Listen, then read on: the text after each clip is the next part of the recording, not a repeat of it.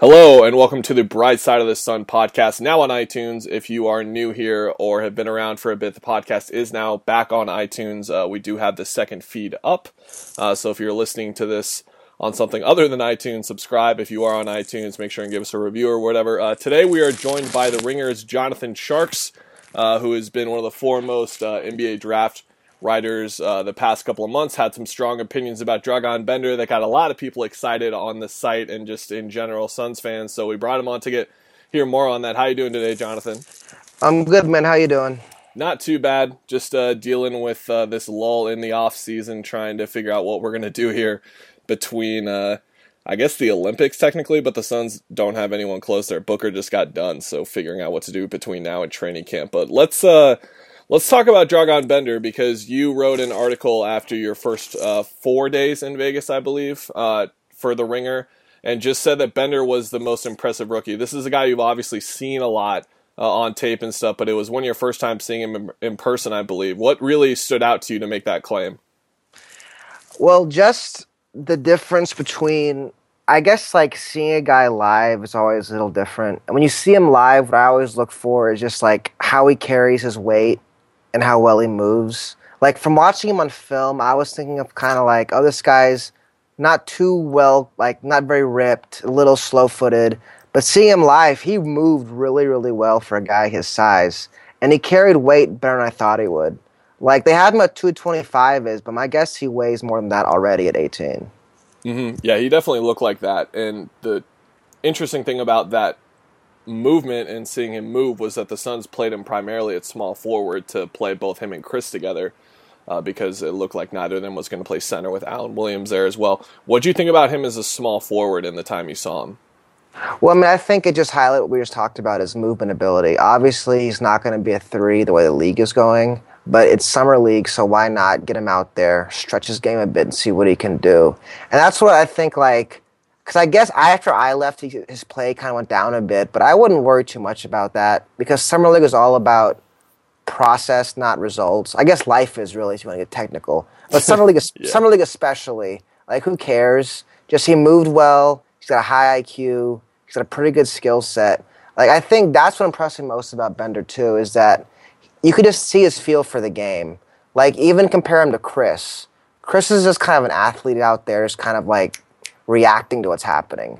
Bender was already thinking the game, and he's one of the youngest guys out there, so that was really impressive to me.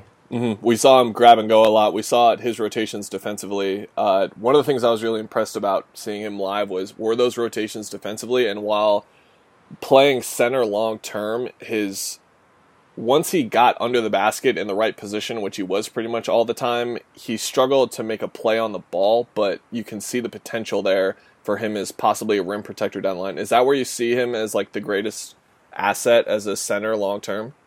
Well, I think the way the league is going, it's always like, how far down can you play? Like, it used yeah. to be, how far up can you play? Oh, if you can be a big three, you're more valuable than being a small four. But now it's kind of the reverse.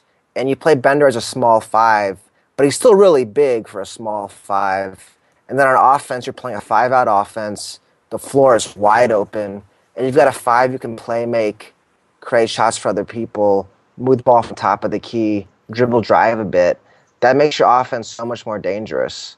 And I guess the idea would be from there, you play a lot of athletes around him at the, at the top four positions. It definitely does. And one of those athletes was Marquise Chris. Uh, one of the most more interesting, I've been re- I was really down on Chris as, like, a potential top five pick heading into the draft, especially with the reports looking more and more like the Suns were going to take him at four. Uh, but one of the persuading moments for me was listening to you and Danny Chow on the Ringer podcast, the Ringer N B A podcast, was you guys talk about, like, why not in this draft just take a chance on him as a top five pick, and that was more the discussion as a why not. What do you think about his potential after seeing him in person? Because for me personally, it was really nice to see the motor that he had.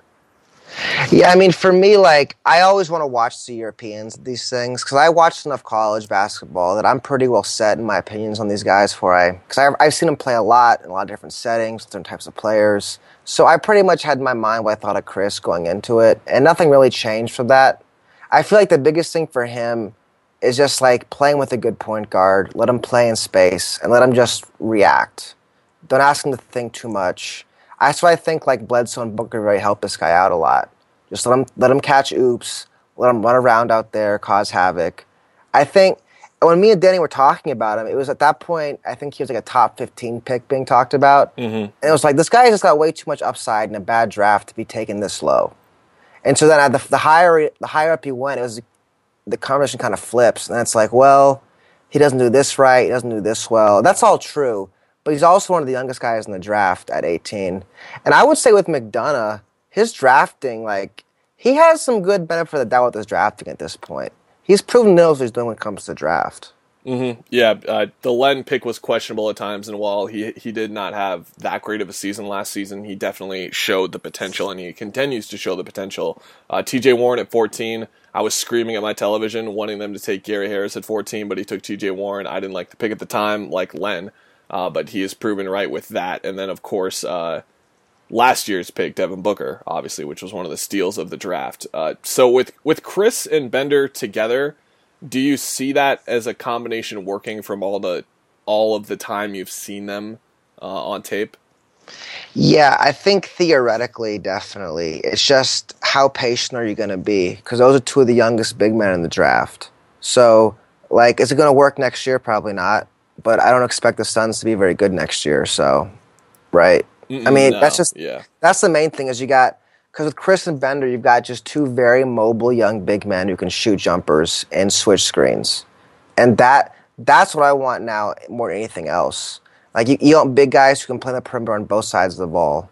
That's what opens the rest of the floor for everybody else to do their thing. Mm-hmm. Yeah, the switching aspect on defense is really special. That was why the, a guy that I really liked in free agency for the Suns was Mo Harkless, just because he projects as the guy to be able to switch, like, four, possibly even five positions down the line. And that's something with Bender and Chris you're going to hopefully be able to do uh, in the future. Let's talk about Tyler Ulis for a second, because this is a guy I personally had inside like my own like top fifteen or so uh, heading Ooh. into the draft. Yeah, I was I was really, really high on him, and then when I heard you guys say, I I, I believe it was you that said you would take Kay Felder over him, and you, you got me really scared there for a second, but uh, not to say Summer League is the end all be all, of course. He, he did look really good, but talk about what... Uh, I, I just went with the talk about line. That's not very great, is it? Uh, let's just say, what do you think about his projection as just a backup point guard? Because at the point that they got him at thirty, whatever it was, or forty in the second round, that's pretty good value for a guy that projects to be a solid backup point guard, right? Yeah, I mean, nothing wrong with the talk about line. I feel that's always been overrated. Like, who cares? Yeah, you know bit. the point you're trying to make about it. All these media critics, whatever. Yeah, um, you're not reading our questions in the story, right? Right. Uh, the thing with Ulis, I mean, he was great, first off. He was their best player. Like, like when I was saying Bender was the most impressive, not because he was the best player, because he wasn't. Ulis was freaking awesome. I guess Booker was the best player. Mm-hmm. But Ulis was a great as a rookie. He, like, he was, for a small guy, he was so effective for a guy his size. And I'm, I'm just always dubious of smaller players in general. And then I always wonder, like, do I even want a pure backup point guard, or do I want a bigger wing and then more shooters around to run backup? Kind of like what the Spurs do with Ginobili. I've always liked the idea of a second unit with a big, like an Evan Turner type too, or an Iguodala type. I'll play him as your bigger, as like the playmaking wing, and then give me a bunch of shooters in the perimeter next to him. So in that sense, I'm not sure. Like, I like you as a backup point guard, but philosophically, I'm not sure that's how I want to go with in that direction. But for what he is, for a small backup point guard, he's probably going to be as good a player as that kind of player is going to be. Then it's just a matter of how much do you value a five nine backup point guard. Yeah, yeah. The, the five nine thing is the biggest issue, obviously. And unfortunately, in Vegas, we didn't really get to see him go up against a bigger point guard. When they played Boston, Terry Rozier wasn't playing. He did play against Briante Weber uh, against Miami, and did have a little bit of trouble with uh, the way that Weber defends, but most point guards do generally, and that includes a lot of them in the N B A. But we'll have to see how that works out for him actually in the league. Let's transition more to uh, team talk in general of the Suns, because I'm interested to hear a national perspective on where you think the Suns are going to be. Do you see them improving a lot this year with the injuries that they had, or do you just see more of just the same twenty-five to thirty win team? Well, I think a lot of it's going to come down to what they're trying to do this season. Like, are they going to play Chris and Bender a lot? If they are, they're probably not going to be much better because those guys are eighteen years old. Are they going to compete for an eight seed, which means like playing Tyson a bunch, playing Dudley a bunch? That, I think, is the first question they have to ask themselves. It seems that, like it seems like it's going to be like one of the rookies playing like ten to fifteen minutes a night, and then Dudley and Tucker are going to play a bunch of minutes. I, I feel like that's the direction they're going. Well, then they should be competitive at least. So I don't see what really would be the point of that necessarily. I still feel like they're not going to be one of those top eight teams regardless. So why? But I guess they've lost a lot of games. They have a lot of rookies. So maybe you want to start looking towards consolidating. I think the first question for me with the Suns is this Brandon Knight, Eric Bledsoe backcourt. I was going to ask you about that, yeah. Yeah. Like, is that going to be a long-term thing? Because, I mean, obviously you've got to start Booker. So the real question is, is Booker the three or is Booker the two? What I think goes back to who's going to guard the big wings in the West. If I have Devin Booker out there, do I want him guarding Kevin Durant or even like a Rudy Gay or a James Harden? Or do I want him, do I want someone to protect him on defense? And if you want to go to the second option, then you can only have one of those point guards out there. Mm-hmm. But if you're one of those point guards out there, you're, you're giving a guy max money to come off the bench. And that's always tough to sell. So I think that to me is number. The question number one is that. Question number two is the front court. Like, Len is coming up into his extension year. Tyson's got three years left on his deal. Then you've got Bender, you've got Chris, T J. Warren. To me, the Suns, like, they got to answer a lot of questions about themselves. Who they think they are, mm-hmm. where they are. And it's like figuring out these positional battles and what it says about their what's their long-term plan for this team. The difficult position for them is that they were kind of in this scenario a couple years ago. They had this group of like the Morris Twins, Len, Warren, Archie Goodwin, Bledsoe, and then they had this other group, uh, Dragic, Fry, Gerald Green, couple of other guys, and it's clear that they chose the younger team. Now, the Morris Twins are obviously gone, and Archie is way down the depth chart now, but they clearly were looking to build for the future, and they actually found themselves in that scenario now again, like three years later, and that's never a good spot to be in. And as you said, they can kind of make that choice, and looking forward to next year's draft, it's it seems like the right choice right now for any team looking to maybe make the eight seed is just to suck, because next year's draft is going to be pretty good from what we can tell. Um... With with Booker starting, so you feel like Booker should definitely start? I mean, yeah. Definitely. Okay, that is something that Suns fans and people around the team have been pretty adamant about, people that really follow the team, so it's refreshing to hear that from another national person, because Knight, Knight had his moments last year where he showed the player that he could type, the type of player he could be, but that looked like more of a natural type of sixth man, kind of Jamal Crawford type player. Is that what you see him as? What do you see Knight as long term, really? Yeah, I, I always kind of looked at him like he's not really a true, quote-unquote, true point guard. He's not really snapping up to be a two. Like, I like Brandon Knight, just give, give me some buckets. And, like, mm-hmm. you don't play much defense and you get a lot of buckets. That's pretty much a sixth man on most good teams. And I think that's kind of played out so far in his career. But at the same time, like, he probably could be a point guard on a spread pick and roll team. I mean, probably.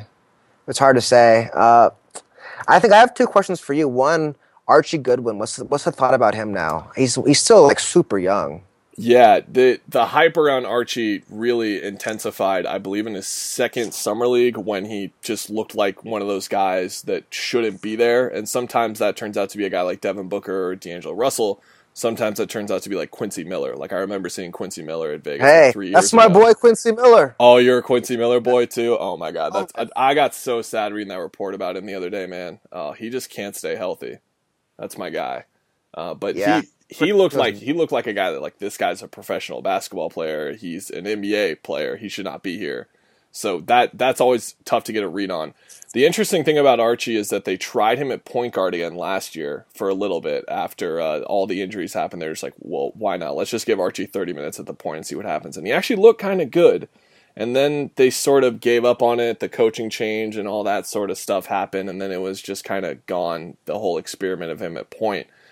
And there's no doubt about his ability to score and get to the basket, but it's always been what else can he do after getting to the basket? And his shot has not progressed at all, his defense has not progressed at all. But the point guard skills were kind of showing a little bit, and then they kind of just disappeared last year when we didn't really get to see much of them. And now with Ulis getting picked, it seems like there's no chance of him really playing point guard at all. What was your other question on the team? The other one was like, it kind of felt like Tyson was a Sarver move.